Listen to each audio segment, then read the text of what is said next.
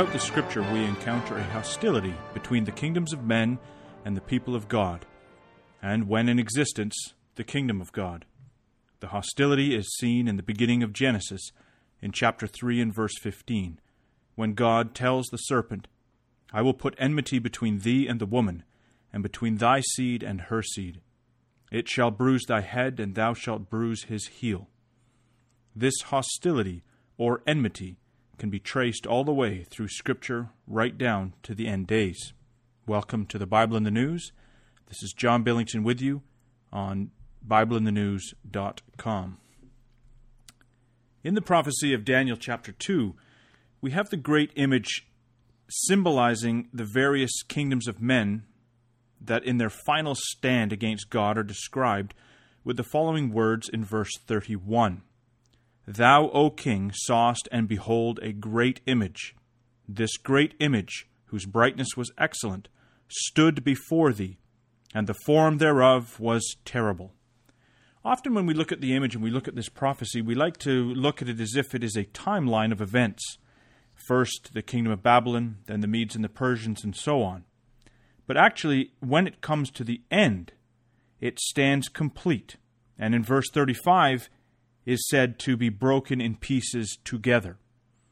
This image will be a great um, empire, kingdom, that stands against Christ and the saints and has come against God's people Israel uh, at the time of Armageddon.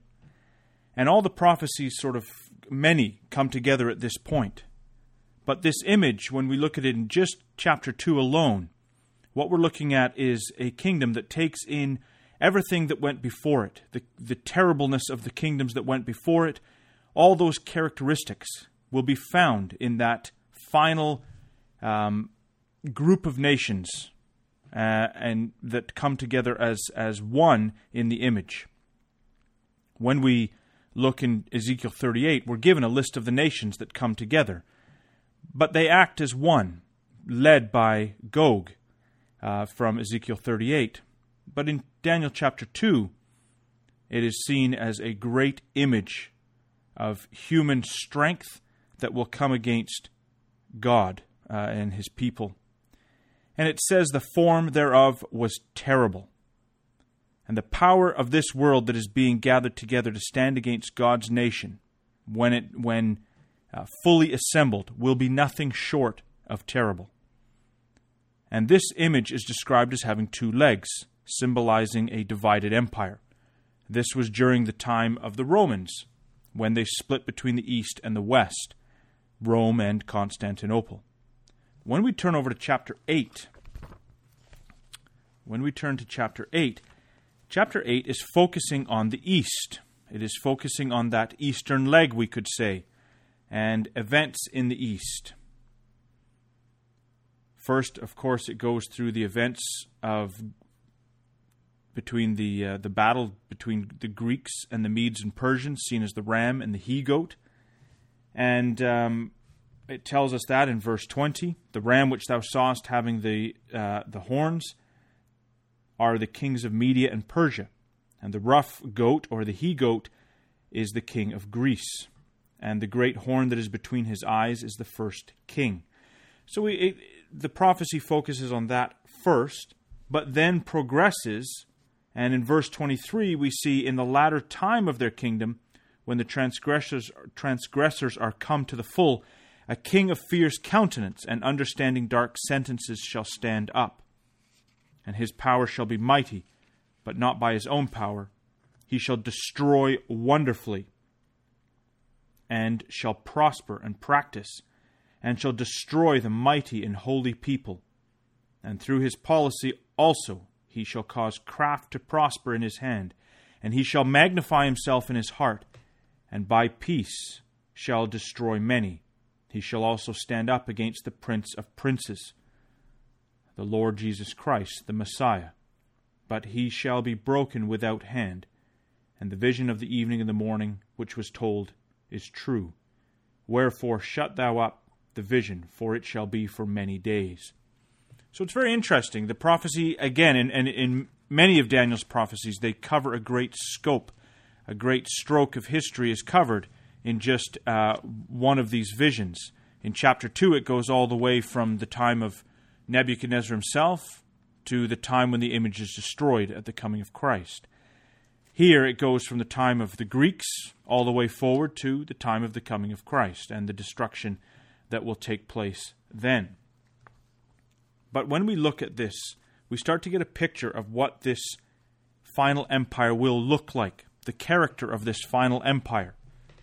This one that will destroy the mighty and holy people, that will magnify itself, that will stand against the Lord Jesus Christ, and will be like a great image and terrible. So, this is the picture that we start to see coming together. Now, when we come to Ezekiel 38, now remember, if this is a, if this is a picture of the kingdoms of men that are going to stand against Christ, against his people, there is no surprise that there is this enmity or this hatred that is between them. When we come to Ezekiel 38, it tells us, Son of man, set thy face against Gog, of the land of the land of Magog, the prince of Rosh, Meshech, and Tubal, is the RV translation. And prophesy against him, and say, Thus saith the Lord God, Behold, I am against thee, O Gog, the prince of Rosh, Meshech, and Tubal, and I will turn thee back, and put hooks in thy jaws, and I will bring thee forth. So when we look at this, we're not going to go through all the nations here, but of course, we've looked at these many times on uh, Bible in the News, on BibleInTheNews.com, but it's also uh, on the Bible. It's been dealt with many times in the Bible Magazine, BibleMagazine.com, and in the back issues there, you can find um, many titles and articles on Russia and going through some of these events. Um, which, by the way, if you subscribe, there is a, another um, issue going to be coming out shortly on the Bible Magazine. So when we look at this chapter 38, we have this congregation of uh, this confederacy of nations led by the prince of Rosh. Rosh is something that many have wondered at, uh, although many have pointed to the Russians. For myself, some of the best proof for that is the Septuagint version, translates that into a word that is still used today of the Russians. So uh, the Septuagint is much older, translated into Greek, um, and gives us a, uh, as I say, a word that is still in use. So in English, Rosh doesn't mean much to us, but in Greek, the word is uh, is still in use, and therefore, for me, that's some of the best um, best proof when we look in English, when we look and see something like Ethiopia, Libya, Persia, we go, oh yeah, yeah, that we understand what that is. Although originally they would have been enlarged areas, we still we understand what it is. Well, in the Greek, it's the same for Rosh, and it's and it has to do with the Russians, and this Gog then is the chief prince of of the Russians, and the character that comes out again in this chapter is coming against, it's in the latter years, verse 8, against the mountains of Israel. Verse 15, and thou shalt come from thy place out of the uttermost parts of the north, is the RV, the uttermost parts of the north, again pointing north towards the Russians, this congregation that would come from the uttermost parts of the north. And many people with thee, all of them riding on horses, a great company and, many, and, and a mighty army and thou shalt come up against my people Israel as a cloud to cover the land. And it shall be in the latter days. And I will bring thee against my land. So God actually sees the character of this people. He sees what's in their hearts, and it's time for judgment. And He actually brings them against Israel in a way. He encourages this. He puts hooks in their jaws and brings them down, because it is time that He will judge them. And in chapter 39, in verse 4, it says, And thou shalt fall upon the mountains of Israel. And from chapter 38 and verse 23, through this process, God will be magnified. And he, will, he says, He will magnify Himself and sanctify Himself. And He says, And I will be known in the eyes of many nations, and they shall know that I am the Lord. So it's an incredible it's an incredible picture that starts to develop. Uh, there's other ones that we could add to it where it gives you the ferociousness of these of this uh, of this gathering of people, um, and it's also seen uh, as uh, called the latter day Assyrian. Also, so there's there's many parts that we could pick out of this, but there's one thing I wanted to to just pick out, and that is when God says it's going to be terrible. When we look at the nations that went before, you know, if we go to chapter, actually, if you look in Daniel chapter seven the final the, the last beast that will again last through the time of Christ and, and links in with this as well. It is it's again it's it's a beast that that well let's just uh, let's if I if I just quote it off off uh, off my head it won't be as good as if I just look at the verse uh, chapter seven Daniel chapter seven it comes against the saints of the Most High but when you look at the actual words of what uh, of, of the beast itself. I saw in the night visions, and behold, a fourth, uh, a fourth beast, 7 verse 7, dreadful and terrible and strong exceedingly, and it had great iron teeth. This character that we, we find, and it speaks against, uh, it speaks great things and comes against the Ancient of Days when it is finally overthrown but it is it is the spirit that is in this. It is the spirit this this and when we see it in chapter 2 it's it's like the character of all those nations brought together. It will have it'll have the ferociousness of the lion, the bear, the leopard, and the unnamed beast that we find in in uh, 7 and verse 7 that is that is strong exceedingly.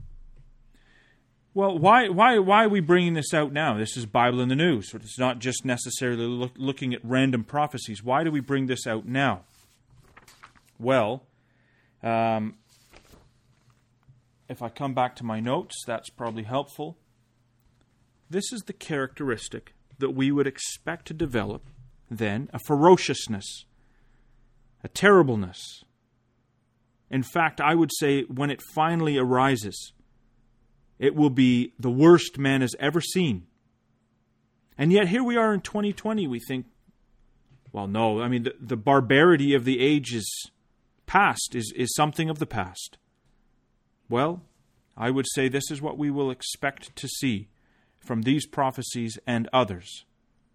And when we look at the news this week, it's nothing shocking, surprising, but again, I quote from the Telegraph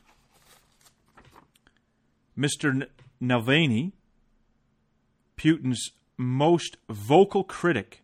That's what he, that's what they call Mr. Navalny. Alexei Navalny. Putin's most vocal critic was flying back to Moscow from the Siberian city of Tomsk when he began crying out in pain and the plane was forced to make an emergency landing. We assume that Alexei was poisoned with something mixed into his tea, a spokes, spokeswoman Kira Yarmysh said. It was the only thing he drank in the morning. Doctors say the toxin was absorbed absorbed faster through the hot liquid. Alexei is now unconscious. So this man climbed, got on a plane in Siberia after enjoying a hot tea. Not long into the flight, he heads to the washroom and is in terrible pain and can be heard crying out in pain. And there's videos of it, it's not pleasant. But this man is, it seems, been poisoned. Of course, the plane emergency lands and he's put into the hands of the Russian doctors and they won't be they're not they don't want to be certain. But this isn't the first time he's been poisoned. He was poisoned last year uh, while he was in a Russian jail, and his doctors said it could have been it was likely caused by a toxic agent, although the official explanation, the Telegraph says, was dermatitis. Well, in 2017, he also suffered a chemical burn in one eye after an assailant threw green dye in his face outside of his Moscow office. So when you stand up against Putin, this is the type of thuggery and poisoning and hideousness that one can expect. And this, as I say, it's nothing shocking, not because the events aren't shocking themselves, but it's not surprising or shocking that Putin would now do this. There's been a history of it. It was not long ago, was it in the last year or two, where you had the Skripals in England. If you if we go back further, it was um, in 2006. Alexander Litvenko, he was uh, he was also uh, poisoned with a radioactive substance. They say, and that was a slow and painful death. And there's been a list of others that we could go through.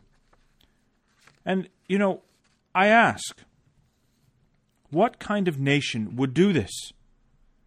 What kind of nation would act like this? We think we're in the 20 we're, we think we're in 2020. This is supposed to be, you know, uh, the era of of great enlightenment and the terrible the terrible years of the past would not be repeated. There's n- nothing to, to show that in the character that we find developing in Russia.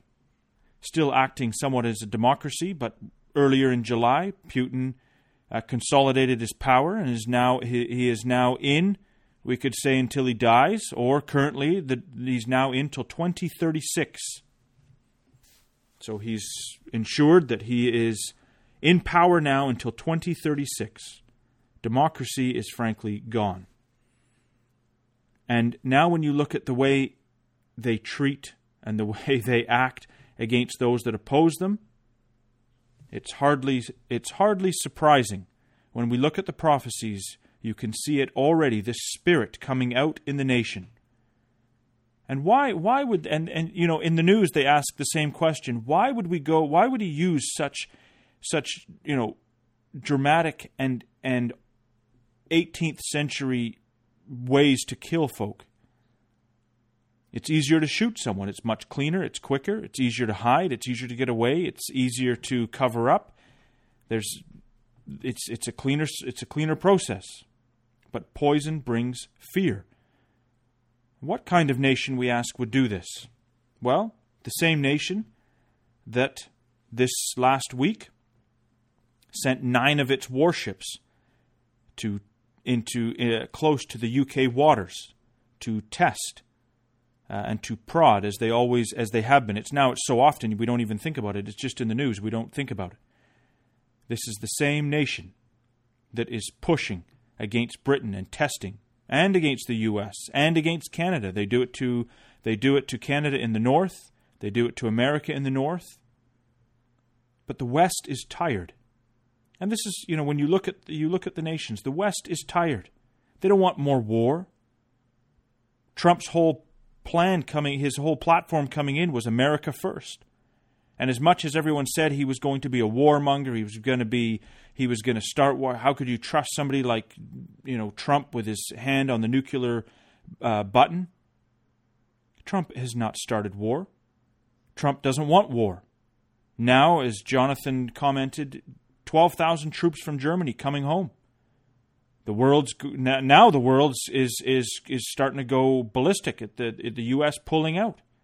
The U.S. doesn't want to be in Europe which fits perfectly into prophecy, uh, perfectly into what we've expected.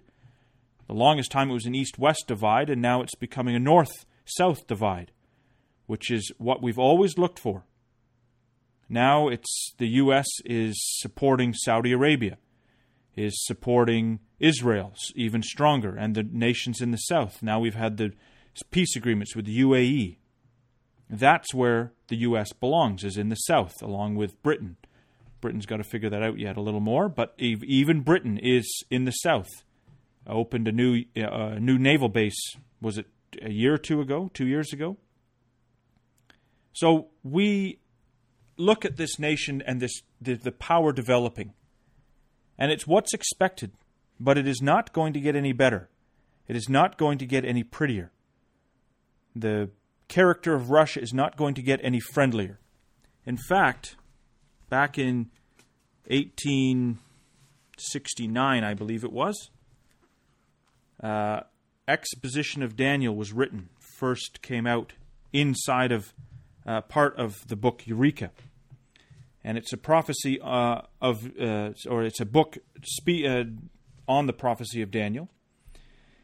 And John Thomas writes in my edition, pa- uh, page 89, he writes, uh, speaking of um, what we've the prophecies we've looked at, Daniel two and Ezekiel thirty eight, and putting these together, he writes, By turning to a map of Europe and Asia, the reader may trace out the territory of the kingdom of Babylon, as it is destined to exist in its last form under the king of the north in his Gogian manifestation. And when he says in his Gogian manifestation, that's linking it to Ezekiel 38, that final grouping of nations that we, that we looked at. The names of the countries furnished by Ezekiel will lead him to a just conception of its general extent. Beside all the Russians, he writes, it will take in Norway, Sweden, Denmark, Holland, Belgium, France, Spain, Portugal, Italy, Switzerland, Germany, Prussia, Austria, Turkey, Persia, Tartary, Greece, the Roman Africa, and Egypt. This will be a dominion of great magnitude, extending from the North Sea to the wall of China and Afghanistan, and from the Ice Sea to the deserts of Africa and Arabia. Incredible. That will be the territory of this final uh, empire as it consolidates those countries together into one empire. Will it will be a great magnitude, he says, extending from the North Sea to the wall of China, Afghanistan, from the Ice Sea to the deserts of Africa and Arabia. And those are those nations, and those nations he, he puts together there are just an update of the nations as we find them in Ezekiel 38. When you put these prophecies together, we get an actually a, a chilling and but a detailed look at what this empire will come to. He writes the organization which this vast empire will assume, when fully developed, is represented in the second chapter of Daniel by a colossus in human form, which, as an apparition, flitted before the mind of Nebuchadnezzar in a dream. Daniel says that the scene of which uh, it was the subject was representative of what should be in the latter days. This being admitted, it follows that what is recorded in the chapter is yet in the future. The scene exhibits a colossus standing on its feet in unrivaled brightness of glory and terrible to behold. Standing thus for a time not indicated, another object appears, even a stone representative of a power not in mortal hands. This stone power smites the colossus on the feet, and it falls, after which the stone proceeds to, uh, to reduce the broken fragments to dust, which, by the violence of the process, is carried away so completely that not a vestige of this colossus remains. Well, that is that is an incredible quote, I think, written in the 1800s. What did I say? 1869 about, I believe it is. And he sees what this empire is going to become. And here we see Russia resurgent again. It is now coming forth. The West is tired, and Russia is not. I was reading, and, and, and somebody commented that Putin never stopped fighting the Cold War. And now he has extended his power till 2036. And so we stand at an incredible time in history. Israel is rising up, and Russia is rising again. And these two will be in conflict until the Lord returns, and that stone power, that kingdom he establishes, will destroy the that empire that has come against and will come against Israel in the latter days while those latter days are fast approaching. And we can be thankful we can see these things and put these things together. But to follow this uh, more completely, you can subscribe to the BibleMagazine.com. Uh, on you can subscribe to the Bible Magazine on BibleMagazine.com, and you can follow each week. We give an update on on the progression of events in relation to the Bible as we see them in the news on BibleInTheNews.com. So we'll leave it there. Thanks for joining us. This was John Billington with you again. Take care and come back next week.